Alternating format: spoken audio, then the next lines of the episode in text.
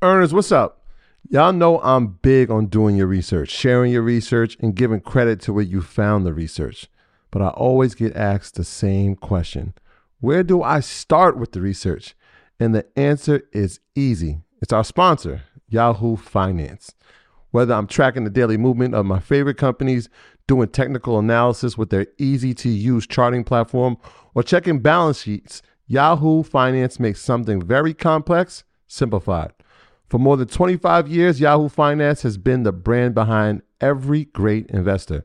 Whether you're a seasoned investor or you're looking for extra guidance, Yahoo Finance gives you all the tools and data you need in one place. They're the number one finance destination producing a holistic look at the financial news cycle, including breaking news, original editorial perspectives, analyst ratings, independent research, customizable charts, and so much more. You could actually securely link your brokerage accounts for a unified view of your wealth, including your 401k and other investments.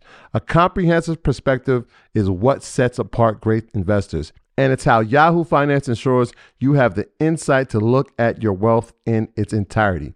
With a community of over 90 million users each month, the real strength is helping you on your way to financial success. For comprehensive financial news and analysis, visit the brand behind every great investor, yahoofinance.com.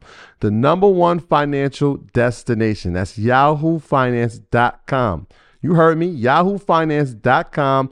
Don't wait, don't hesitate. I use it. You should go over there and start using it now. For the ones who work hard to ensure their crew can always go the extra mile, and the ones who get in early so everyone can go home on time, there's Grainger, offering professional grade supplies backed by product experts so you can quickly and easily find what you need. Plus, you can count on access to a committed team ready to go the extra mile for you. Call, clickgrainger.com, or just stop by. Grainger, for the ones who get it done.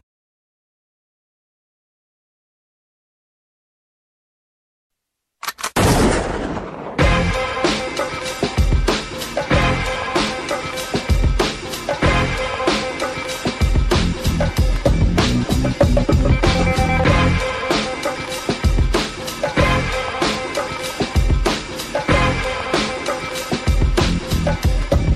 right, guys, welcome back. We have another monumental episode today. Put a lot of pressure on you.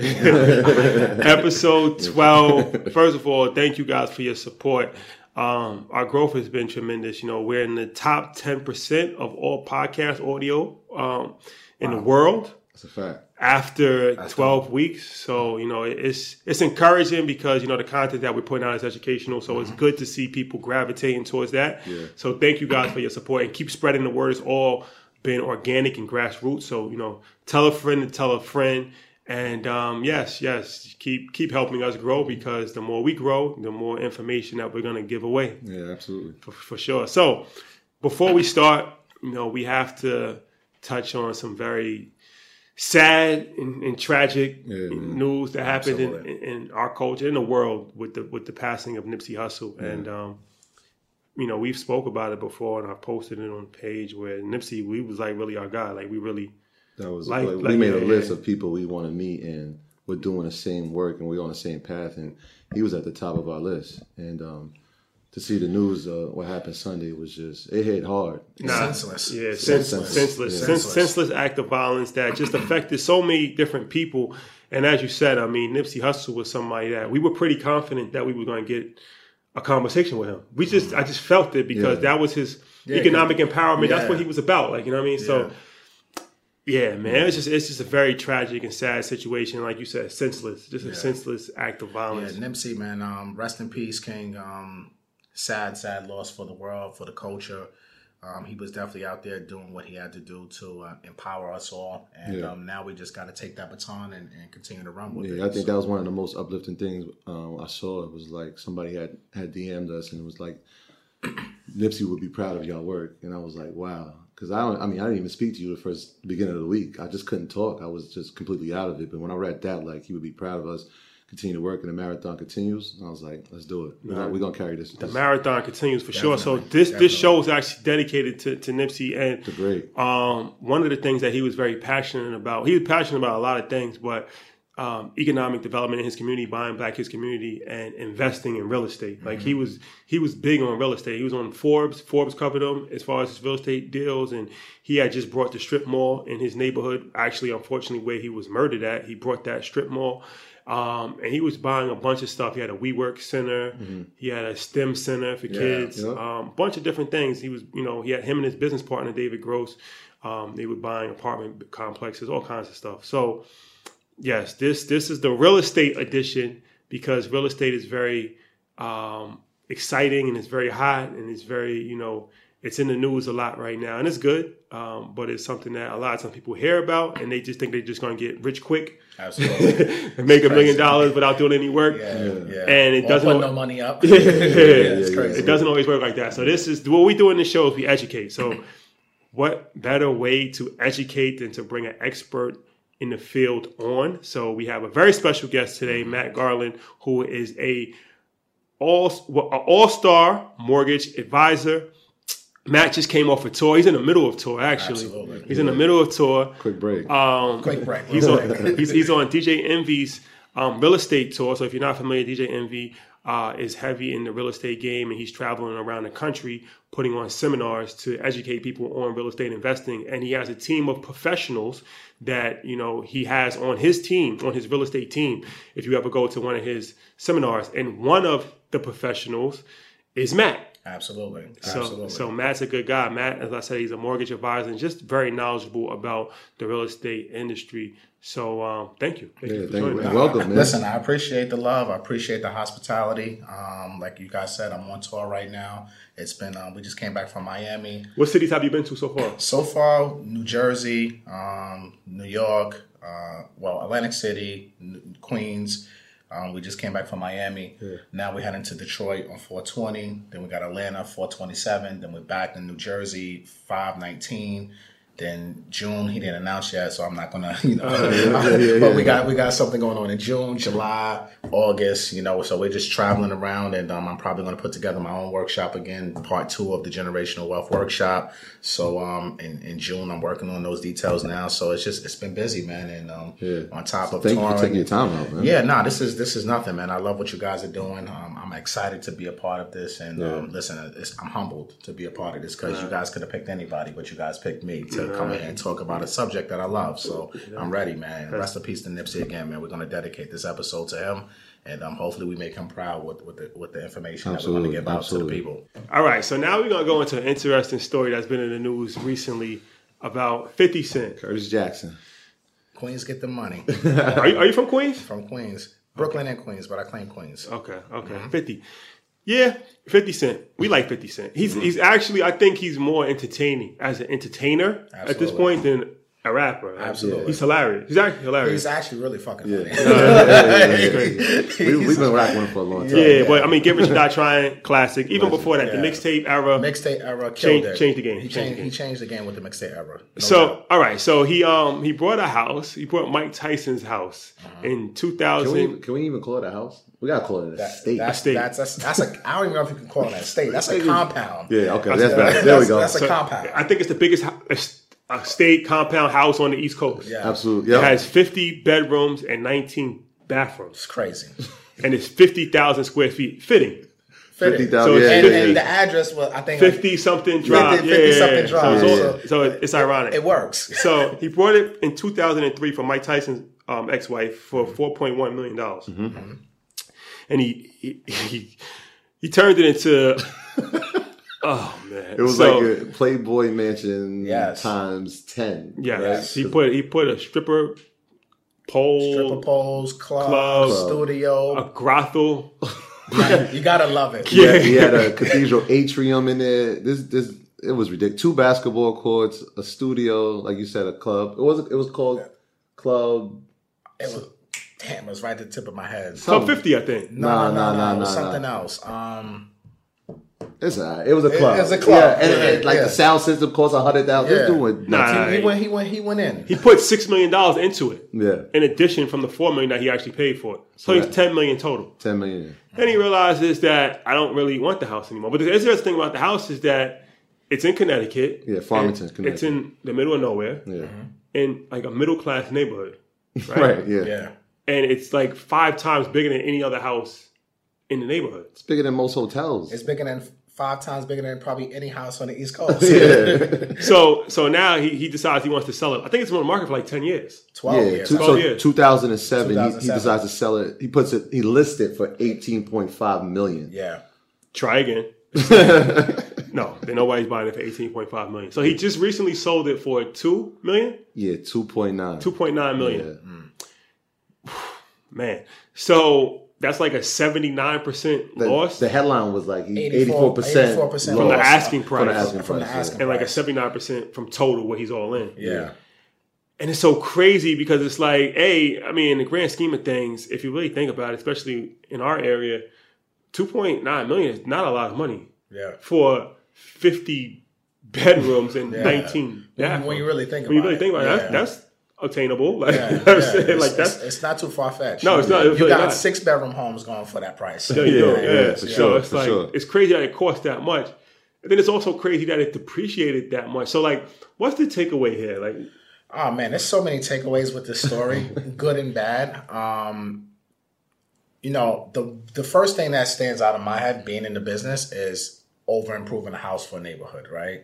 You know, I do a lot of renovation loans, so what I try to tell people is don't create the white elephant um, in your, your neighborhood because you'll never get that money back. You'll actually lose. And I think this is a prime example of having that white elephant. Yeah. Um, and You over want, you, want me, you want to get a story on the white elephant? Like, yeah, yeah, yeah. yeah. So like the white elephant really, it, it used it was a gift that was given to a king or somebody of that stature or emperor, and it was a beautiful gift because it was rare. You could never find these things, right? But after he got it, he realized all the burdens that came along with it.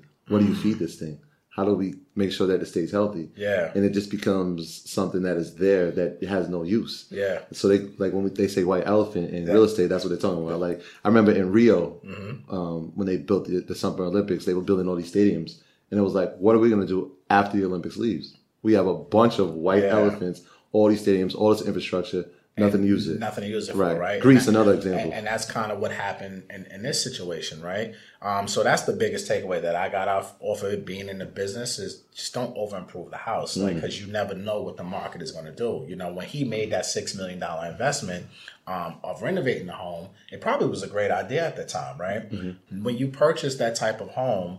And you put in that type of money. No one at that time was really, if you was not in the market, you know, on Wall Street and really paying attention on the back end, which I'm not even going to get into. This too complicated. But if you wasn't paying attention, you really didn't know. So at that time, it probably was a great idea, but time told that it wasn't a great idea. Um, so that's one of the major things that I got out of it that he took such a big loss that we see. But on paper, when it comes to tax strategies and everything like that, listen, 50 is smart. Yeah. You know, he donated the proceeds to charity, tax strategy, right? Right. Um, along with helping and doing what he has to do. So I, I'm sure over the last 12 years, Yeah. he's been able to write off a lot of these losses and will continue to probably write he, off he wasn't even living at the residence. Yeah. And and one of the things he was trying to do was make it part of his G Unit Foundation where kids could go as a summer camp retreat. And I think like off camera we were talking about like oh so he probably didn't even buy this as Curtis Jackson. Oh, definitely, probably not. Right? He is probably was in one of his many businesses names. Yeah. Um. So you know that's when you see these headlines, right? It's eye popping. Right. You know, eighty four percent loss. But do we really know how much he really lost, or did he really lose Yeah. in this entire deal? When you break down from a tax perspective too. But the one thing is for sure.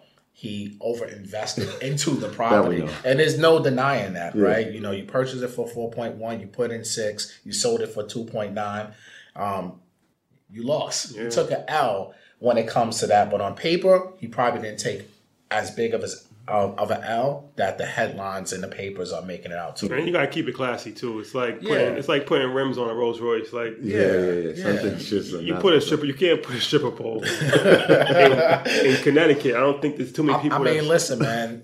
Listen, I'm not even going to argue with strip pole. you know, when you when you're in his lifestyle Yeah. and his business, no, no, no. you know, it's good for him. But it's if you ever thought him. about reselling but it, for resale, but, but but but that's that's you know again when you renovating your home, you got to be careful of what you're putting in Exactly. there because your taste may not be my Somebody taste. the next right? you gotta think that person that's going to buy it next. Yeah, exactly. And you always got to be thinking about that resale, that resale. And maybe that's something that he never thought that he would ever sell the property. He probably thought he would always keep it, right? When he was putting um, those murals up of himself. When himself. he's putting the murals up, doing everything that he did to the property, he probably never thought like I'm gonna sell this in ten years or twelve years. Probably thought it was gonna be his compound forever, but you know, life changes, Yeah. right? And that's the most important thing about real estate is you never know. You know, life moves in whatever direction it needs to move in. The market doesn't care about your stripper poles. No, I don't. the They really don't. care. the the person the person who bought the compound, he said that he's going to invest money to again Yeah. renovate it too, right? Yeah, so I read that this morning that he's going to invest millions of dollars into the property. So for me, this is this is a Just interesting keep going. this is this is like a never ending story. I think that we're going to be speaking about for years to come because who knows what type of foolery that he's going to do Yeah. in the house. And Yeah, it's that. There's something about that house because before Mike Tyson had it, Yeah. um, the, the gentleman who, and everything. the gentleman who owned it, Yeah. he like I think he went to prison He for went fraud, for right? Fraud, yeah. And then Yeah. Mike Tyson, like, we probably should maybe just turn that into a motel. I mean, point. listen. At this point, it's probably fitting for a hotel. right? Yeah, know, but it's just in it's in like the middle. It's Arlington, Connecticut, which is, I mean, if you live in a tri-state, that's not close to here, which was probably why he wasn't staying there. Like he's in uh, New York, he's in L.A. Yeah. it's like two hour drive. Yeah, it's and not- it- like if you've ever driven through Connecticut, it's like. Yeah. Bro, you looking at trees for hours. for, for hours. yeah. But I mean, 50 wasn't driving it. It was taking a helicopter. helicopter, right? like, so, you know, it's, it's just a different lifestyle. Um, but, you know, that house is definitely a, a, a like a white elephant, like, like like you said, and that could be a lesson for anyone who's buying real estate. Just don't over improve. Don't put too much money because you never know how the neighborhood is going to change That's in the, in the next couple of years. So if anybody going to learn anything from this, that's what we need to learn from it. Don't over improve your property.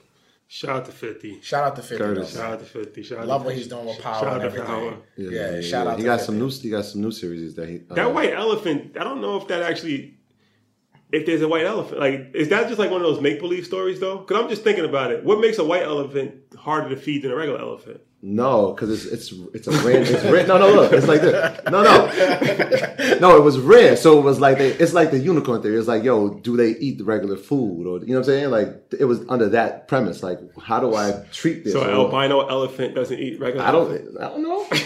I never had one. I'm like, my thing is like a white elephant doesn't even exist. It's a theoretical story. Yeah. You know what I'm saying? I'm about to say it's not a real story. No, no, no. Oh, I, I thought it was like a real story. Oh no, no, no, no! That's like like like a unicorn. Like Yeah, yeah. we've never seen a unicorn, but like, how do you feed a unicorn? Or Santa Claus. Or we, never, Santa we Claus. never seen Santa either. Yeah. Ah, never came But you thought like it was it was a proverb, like I thought it was a real story. no, no, no, no, no, no, no, no. Shout, shout, out- shout to 50. Shout out to the white elephants in the world, man. Word, word, shout out. Like remember in Greece? Remember? Did you post that What? in Greece where they have like Athens, what it looks like now?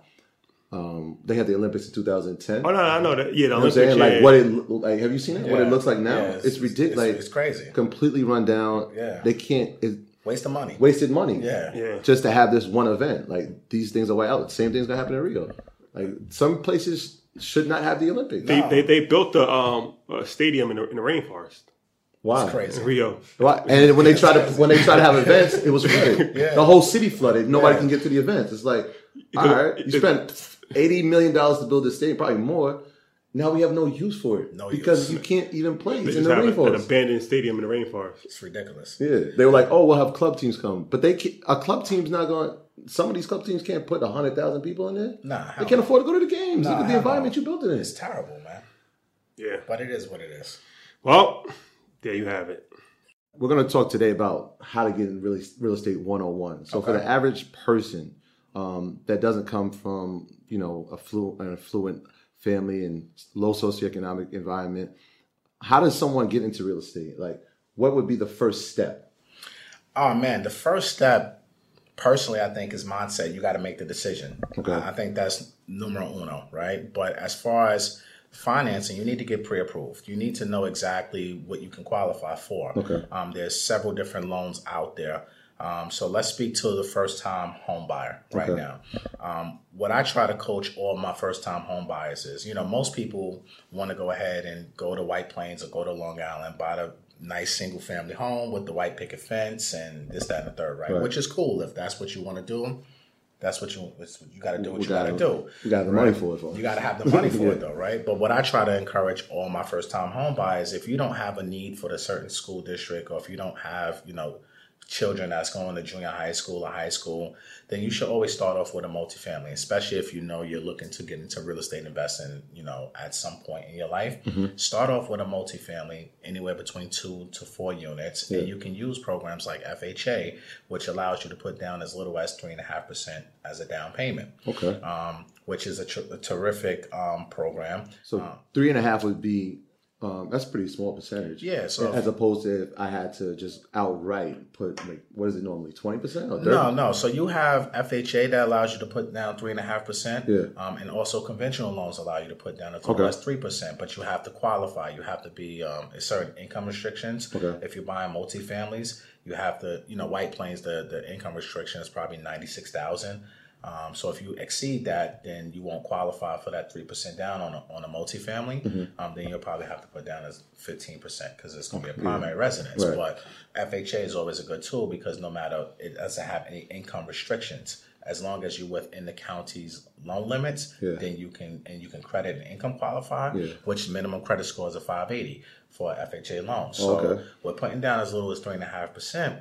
Buy that multifamily, and you can live in it for 12 months, and then move out of it, Yeah. and then you can rent the entire the entire place out. And now you created a cash flow investment property for yourself, and now you can now go ahead and go buy your one family or your condo or whatever you want, and now put down minimum down payment as well. So each county has a uh, set loan limit. Is that what you're saying? Yeah, so FHA has um every county is different, right? So we're in like five boroughs, Westchester, Long Island. Right. So up to a four family, we can go up to one point three nine seven million. Every county in America. Every county in America. So if you're, you know, your audience is probably all over the place, Yeah. right? Right, right, right. So if you want to know what your, your county loan limit is, just you can Google it again. You know, That's- if you live in know. Kentucky, you can Google, you know, FHA loan limits for Kentucky or whatever counties Okay. in Kentucky, or if you're in Georgia, um, if you're in um, Gwinnett County, you can Google FHA loan limits for Gwinnett County, Mm-hmm. right? And they'll tell you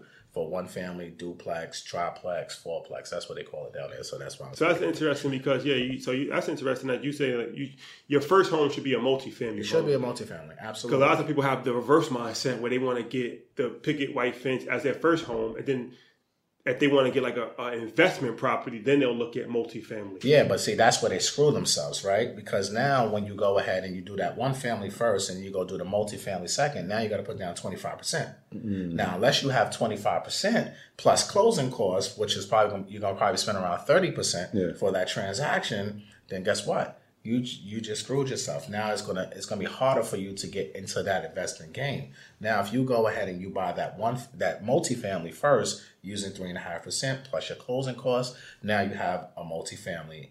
Potentially, it's a, you're gonna live in it because it has to be your primary residence, Right. you have to live in it for twelve months. Yeah. Right after twelve months, you can move out free and clear, no problem. Now go ahead and buy another one family, buy one family property, and now still do a minimum down payment loan.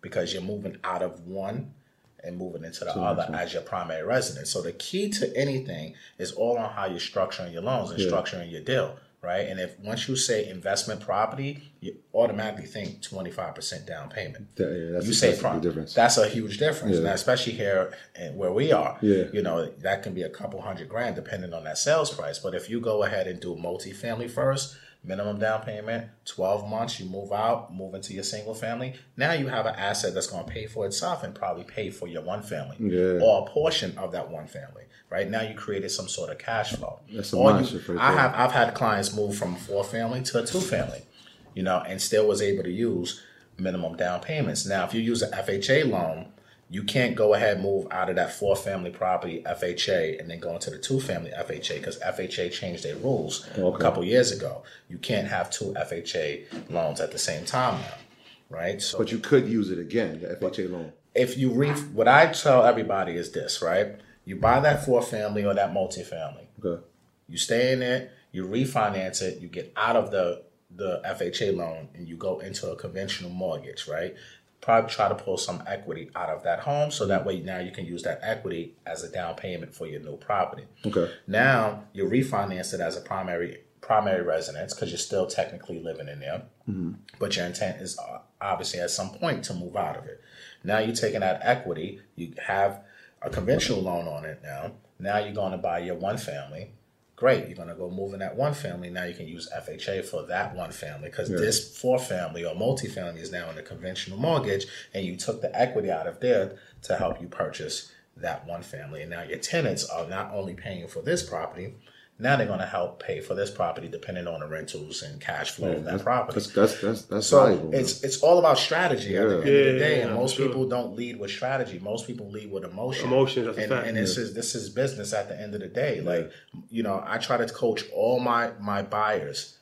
Think business. I don't care if you're gonna live there. I don't care about any of that stuff. Men lie, women lie, numbers don't. At the mm-hmm. end of the day, and if you're telling me your goals are to invest in are to invest in real estate, then you need to think like an investor. Every first time home buyer should be thinking like an investor. Why go buy the flip? Why? When there's programs out there for the first time home buyer like a FHA 203K loan or Fannie Mae home style loan where you can get renovation and your mortgage money all in one all in one, loan. thing, yeah. So why not go and buy? Look, we, we spoke about Envy and Cesar. These guys are not buying the flip, right? They're going ahead and they're buying at the foreclosure auctions. They're buying short sales. They're buying the worst house in the best in the best areas that they can, and they're putting that money into it. And now they're making their ROI. Why can't every first time home buyer think the same way like the investor? Why does the Envies and the Cesars of the world need to make all the money? Why can't the first time home buyer make have that same strategy and make the same returns? But you're gonna live in it for a year, two years, three years, whatever the case may be. But now you're buying under market. Yeah. That's the whole. So you key. would encourage anybody to go into buying a home as an investment. Like even if somebody doesn't necessarily look at themselves as a real estate investor, I guess they are a real estate investor by Absolutely. buying a home. You're buy a home, investing, right, right? You're investing. right. By the Whether you think you're investing or not, you're investing. Yeah, you're investing in life. So some people would tell you out there that uh, uh, your primary residence or a single family home is not an investment because it doesn't generate cash flow, right? Right, right. Which is true, but to me, I don't think that's 100% true because you're looking at that equity, right? That equity is what that first time home buyer should be paying attention to. And when that equity gets to a certain position, you need to act on it. You need to do something with it because equity is monopoly money.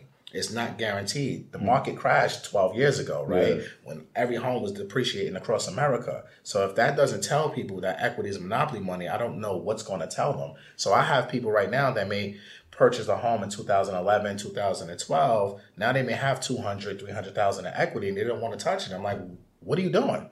You need to take that money and do something with it because if the market corrects itself, which it will at some point, now you're going to kick yourself that you didn't jump in the game, take that money to invest in these opportunity zones, right? And build that generational wealth for yourself.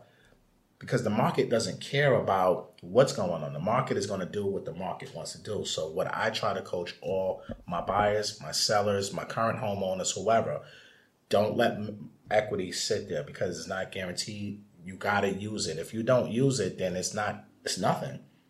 It's monopoly money. That's real. That's a fact. I'm That's sitting a here fact. thinking like, okay. Don't the single family home is great. I don't have nothing against the single family home, but I think the strategy moving forward should be multifamily first, single families later down the road because you can always buy a single family home. There's never going to be a shortage of that. Hmm. Look what's happening. Housing is expensive. Rents are going up.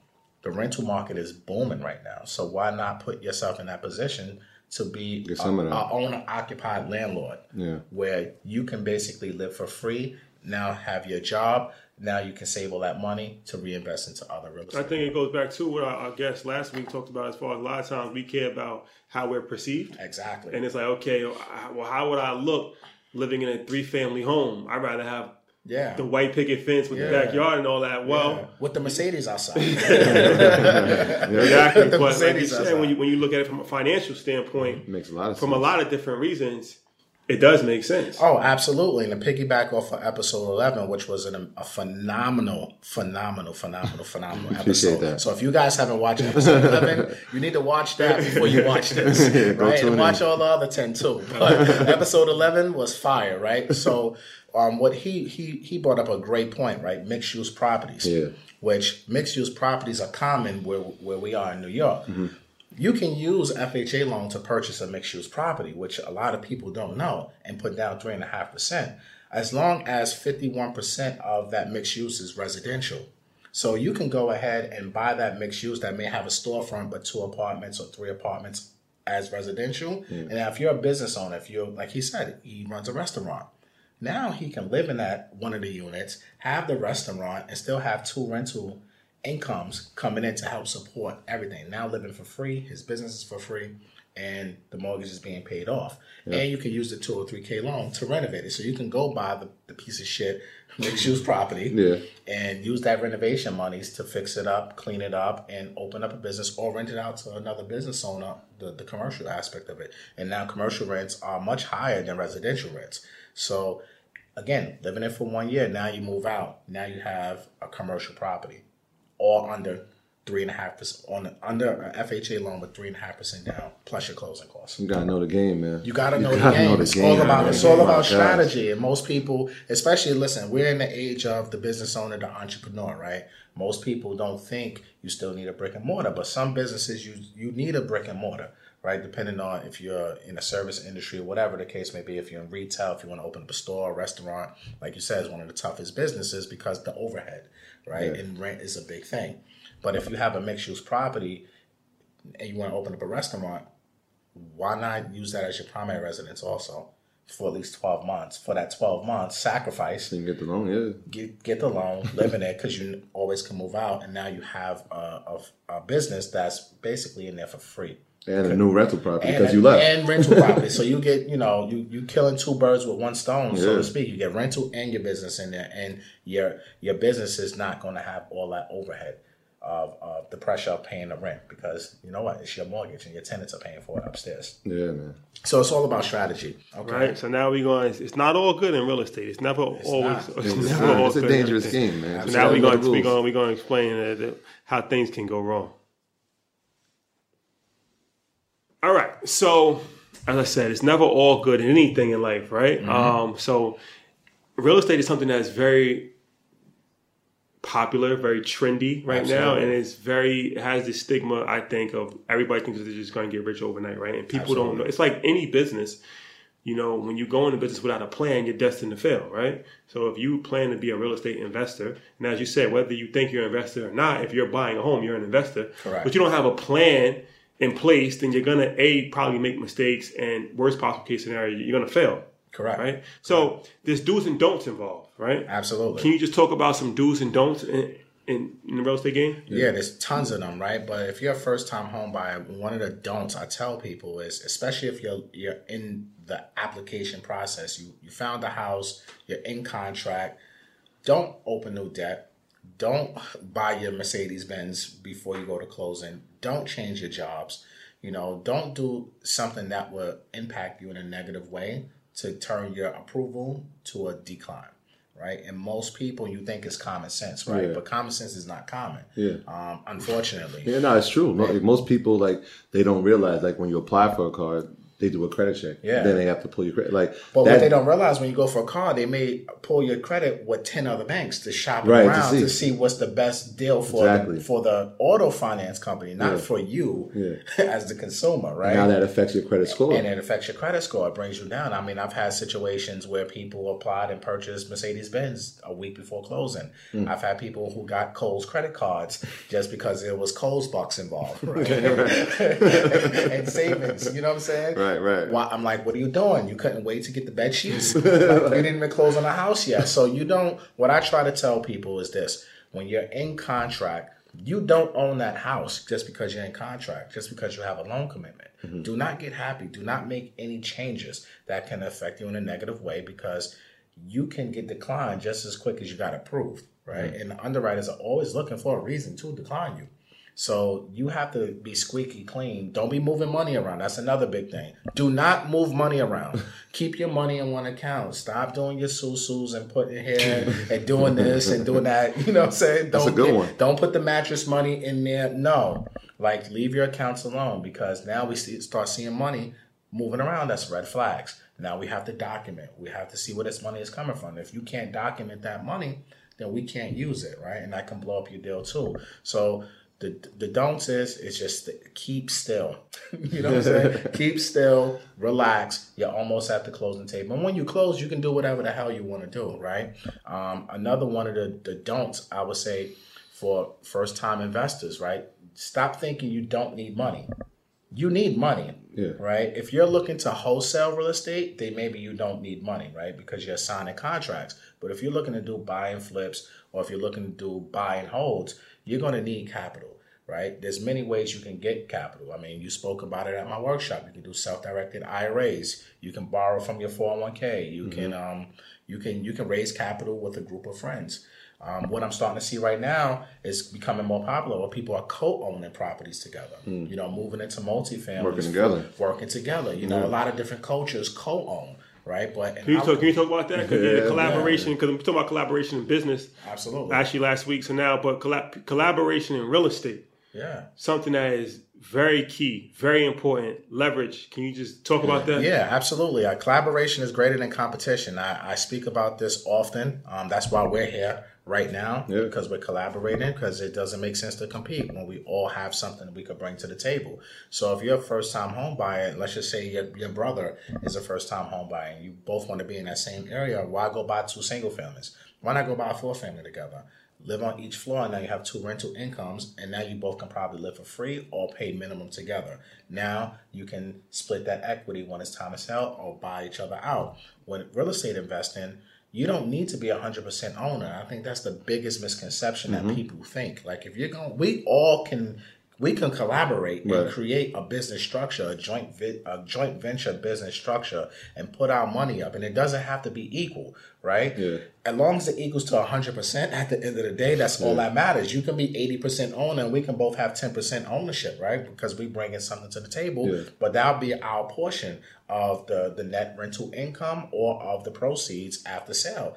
10%, 10%, 80% with you because you're bringing the, the capital, right? Yeah. But we may be the operators and you don't know how to operate, right? So it's all a matter of what do you bring to the table to collaborate to make make yourself valuable for where someone wants to put you included into that business. And And you, said something important. You said mm-hmm. culturally, you're not seeing that happen. no, and, it doesn't happen in our ba- cultures. We have ego. Yeah, from a client based standpoint, Yeah. like, what are you seeing out there? Like, why? What's what's holding us back? we hold ourselves back.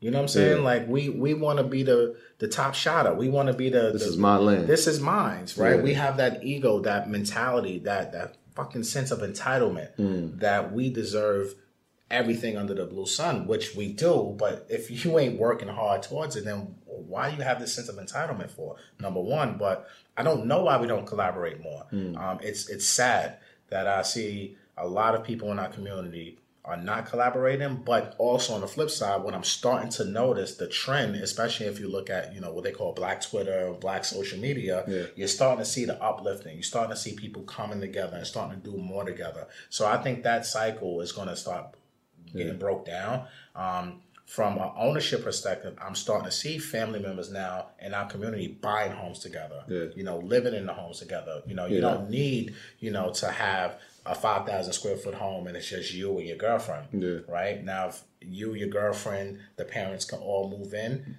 even if you want to get the single family, right? You know what? We're splitting that mortgage four ways. Now it's more affordable and now we're able to save more and invest together. So I think that I mean, that's a personal story for me. Like that literally is my model model right now. Like I, I own a home with my dad, and it's easier for us because obviously it lessens the burden on me, but it Mm-hmm. also puts me in a position that whereas you know they're older in age, it's easy for me to take care of them Absolutely. rather than having them uh, grow in age and have them put them in or having them go into a home. They're here. I can take care of them, um, and it, it works. No, I think it's I think it's a it's a it's a perfect situation um, for for you to co-own. I know for someone like myself when I purchased my first home 13, 14 years ago, I- I didn't want to live with nobody. You kidding me? Right. Fuck out of here. Nobody's gonna live with me, right? Yeah. But now, as I've grown older and I've matured, it's more so like, you know what? That's the best way to do it because Mm-hmm. people just can't afford to live on their own no more. People are struggling. People are living paycheck to paycheck. In New Mm-hmm. York, if you're making 100K, you're broke. Yeah. I'm, I'm starting to see a lot more in our community where people are co-owning because people just don't they don't have that the, the resources. You know, we qualify people off your gross income, right? Um, but you live your life off your net income. And if you make 100k gross, that's really like 55, 60,000 net Depending on what state, right? Depending on, tax. depending on taxes and what state you're in, right? But if you're talking about 35, 40%, if you're making that type of money, I mean, that's what we're qualifying. We're qualifying off the, that bigger number. So Yeah. for me, it's like if you can barely qualify, you're at a max debt to debt to income ratio of a gross income, you really can't afford it because Yeah. we're not taking into consideration your um, your auto insurance, your child care, you know, things of that nature that don't report on your credit report. So Yeah. you have to be smart is is what the message that I'm preaching to people now is like, you know, be smart about this decision. And that's why I preach multifamily and, and, and investing as a primary residence versus just buying a single family home because you you really can't afford it. You know, and you're a recipe for foreclosure. God forbid you get sick. God forbid you get laid off. Like, how are we going to pay your mortgage? And then one, one other thing um, before we before we finish is that you had mentioned before off camera that um, it's important to have a strategy. Absolutely. Like you like you go from like two to three to four. Can you just kind of explain that? Yeah, I mean, listen, everything is strategy. Um, no matter if it's your first time, first time home buyer, you buy your second home, move up home, you got to have a strategy, right? Um, for tax purposes, you need a tax strategy. That's why I speak a lot about tax strategy, insurance strategies. Um, we've had that conversation several times. So what I try to tell people, go go down, right? Four, three, two, one. Um, because if you do it properly, you'll be able to use minimum down payments Four four units. four units, three unit, two unit. So the first home should be a four four, unit. a four unit home. Correct. Then you move out of that, you get the three unit home. Exactly. You keep the you keep the Hey, but you keeping You're the keeping it the whole time. You're keeping the asset. Mm. Then you go from the three to the two. Yeah. And then now you can buy your dream home. Now you can buy your dream home. All those assets. Because now you got afforded. three Yeah. other homes Yeah. Yeah. that's paying for it. You got to think home. about it, right?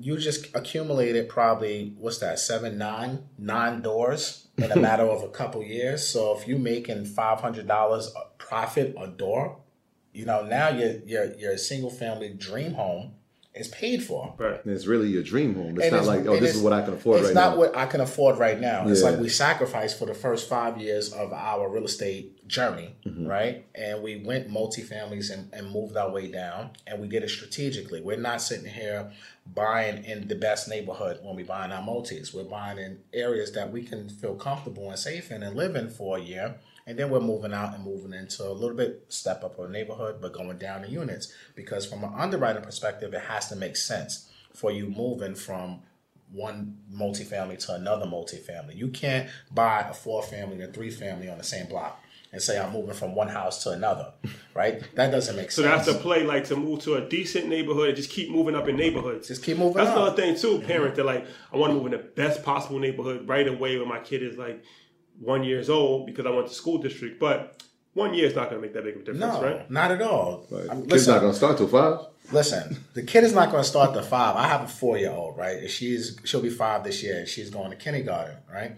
I ask her every day, "What you learn in school?"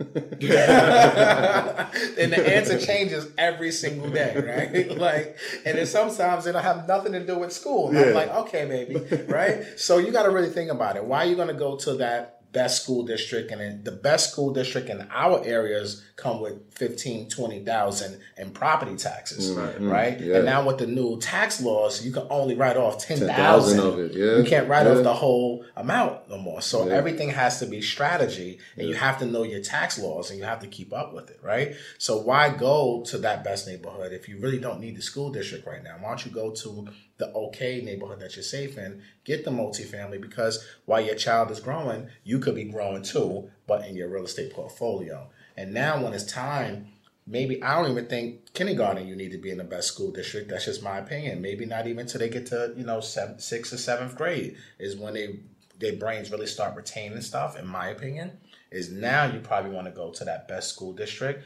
and then by that time you probably accumulated you know three four assets that now can help pay for. It's the same with like with people um private school. A lot of time people will send their private kids to private school in like middle school. Mm-hmm.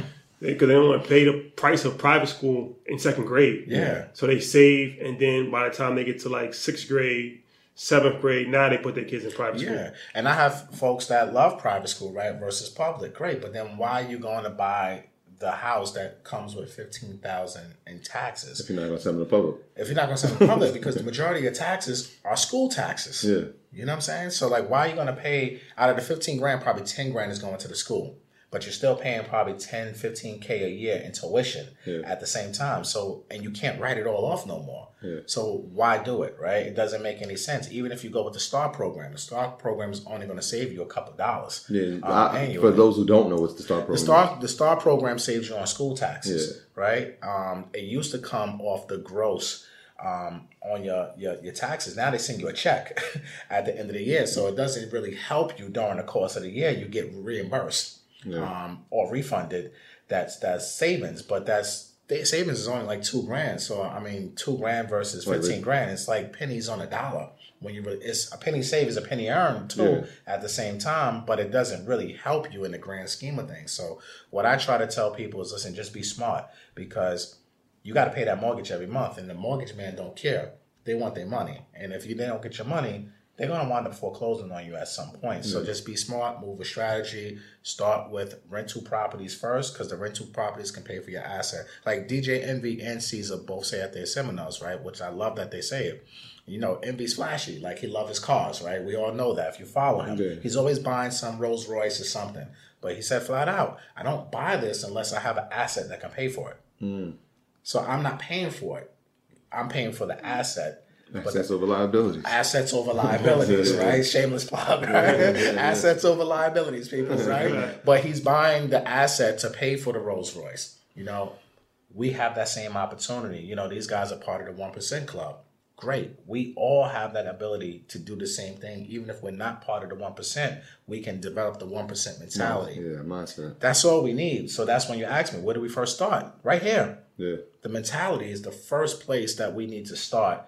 Develop that 1% mentality, develop a strong team, develop your 1% dream team. You know, you need guys like me, you need guys like Rashad, you need financial planning, you need to understand tax planning, you need all of these these these key team players to guide you to know your overall strategy. Because if you just go to in my business, what I like to call them order takers, you know, it's like going to McDonald's. You want fries with that, right? Mm-hmm. If you go to a regular loan officer, they're not asking you questions. They're just thinking to get you pre-approved today to buy that house today. But they're not trying to gather the long term, your long term goals. So when someone comes to me, I'm asking these questions because I want to know what who are you number one and what do you want to do with your life? Because if you tell me, hey, I want to buy this house, but then at the same time you say I want to invest, well, you're contradicting yourself. You got to kind of pick your poison and figure out what's the best route.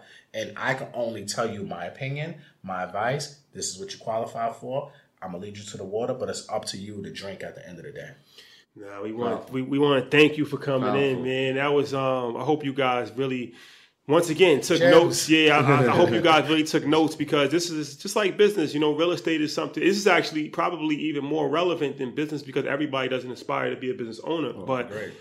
most people have a, a dream of owning a home, right? Or you know, at least rent. You gotta live somewhere regardless. So even if you're a renter, you should still be educated on it because Absolutely. you know real estate is something that everybody partakes in one way or the even, other. even I'm going to cut you off, but even if you're a renter, you still should be buying, Mm-hmm. right? Like why, and especially with the millennials, like I hear a lot of this online. Millennials don't want to buy homes; they just want to rent because they don't feel like they want to get tied tied down to a property. But why not still invest? You know, still buy property, still buy real estate, and you can because there's nothing wrong with renting. You know, there's a lot of people in my industry that try to say compare rent versus owning, which I get the logic, but there's nothing wrong with being a renter, right? It's a purpose. Mm-hmm. You know, some people you have to be mature to handle home ownership. That's a fact. You know, it's, It's a lot that goes into It's it. It's a lot of responsibility. Absolutely. It's not. It's not just like oh, I bought a house and I'm, I'm a homeowner and great. Like, Yeah. but the goddamn boiler break, then what? Yeah. Right. You know, it's a lot of responsibility. and It takes sure, a certain sure. level of maturity to handle home ownership. So if you're not mature enough and you need to rent. Why not start investing into real estate and start small? Stay in your lane. You don't have to keep up with, you know, the the superstar investors that are out there buying ten properties a week. You know, stay in your lane. Whether you buy one home a year or one a month, whatever your lane is, stay in it. Stay in your That's lane. a fact. But yeah, so once again, thank you for coming. And also, it's important to, as you said, I like what you said as far as putting together a team and just having resources. A lot of times we feel like we want to do everything ourselves. And like me, I'm a big proponent. Like I, I, I stay in my lane, right? So I'm a, I'm a financial advisor. I talk about finance, but I don't talk about everything to do with finance. Yeah. So that's why we brought you in to talk about real estate. That's why we bring you know tax advisors in to talk about tax. That's why we bring a lawyer in to talk about legal issues because I'm not. I don't do that for a living, like you know. So I'd rather have somebody that does it every single day to talk about it, as opposed to me just trying to cover everything, or Troy just trying to cover everything. So, Absolutely. um, networking, networking is important, and, and having uh, knowledgeable people. So, um, can you tell the people how to how to contact you? Listen, um, on YouTube, MG the Mortgage Guy. On Instagram, Matt G underscore Home Loans. Um, catch me there, or Facebook or LinkedIn. Just my name, Matthew Garland. Matthew with two T's. Um, but if you have any questions or concern, you can shoot me a DM. Um, on Instagram, I, I respond, or I try to respond to all, all the DMs. um, or you can catch me on one of these um, dates with DJ Envy and Cesar on their real estate, real estate seminars. Um, but I'm around, man. Just um, holler at me and let's work. I appreciate it, Troy. Anything you want to add? Well, I'm I'm gonna uh, end where, where we started. Um, just a quote from Nip the Great. Uh, he said, "You can have it all. It's all about your reason." And um, through his music and through his life and through his work in his community, he was living out his reason. Is really his purpose. And a lot of people try to figure out how do I find my purpose. And um, the best way is to live through experiences and um, you know find something that you're, you're you're really passionate about or that you do well that you never had to go to school for you just naturally do it and uh, find a message in there man so you can have it all it's just about the reason man so make sure that y'all know what the reason you're doing it for um, and his one of his biggest things that he was doing was just spreading love for everybody else's benefit Absolutely. and um, like i said it's unfortunate that he lost his life uh, but he was living his purpose and, and the more people we can get to find and chase their purpose and live in their purpose you know the better our communities would be the better the world would be so we lost not only a, a, a pillar to our community but a pillar to the world Absolutely. Yeah, rest in peace, Nipsey. Rest, rest in peace, Nipsey. Before we leave, also um, my book tip for this week is a book called The Wake Up Call by my guy Ash Cash, and that is he he does an interesting thing where he um he dope. yeah, He, he breaks down like financial topics. It's kind of similar to what we do um in pop culture. So that book is based around Jay Z's album Four Four Four. And he like kind of goes into detail of like what Jay Z's rapping about, and then explains like, okay, this is Yeah. the real estate play behind the lyric and stuff like that. I think So- he has something coming out with Nipsey. with Nipsey, too. I saw that today. Yeah, yeah, shout out yeah. to. So, yeah, Yeah, so, shout, shout out to Ash so shout out to Cash. Ash Cash. Yeah, we gotta get him on the show as well. So shout out to Ash Cash. And uh, yes, guys, don't forget the merch, Troy. It has the signature li- assets over liability shirt. I need this in black, Troy. it's done it's done we got the we, we got the cream. We got the cream shirt. We got the cream joint with. yeah, I got the cream joint. Uh, okay, credit, credit credit rules everything around me. That's that's the age we're in now. Before it was cash rules everything around me. now it's credit rules credit, everything yeah. around me. I So like that. I like we that. got we got that. We got um the got- crop the crop top hoodies for the ladies. yeah the dad hats is moving right now Dad hats and um and yeah also our Patreon as well. Uh, like I said, Patreon that's a way to uh, support us financially, support the, support the podcast financially, um, so we can keep bringing people on. We can expand the podcast. We can travel and we can give you guys education uh, on a weekly basis. So yes, thank you for your support, and we will see you guys next week. Peace. love y'all All right, peace, guys.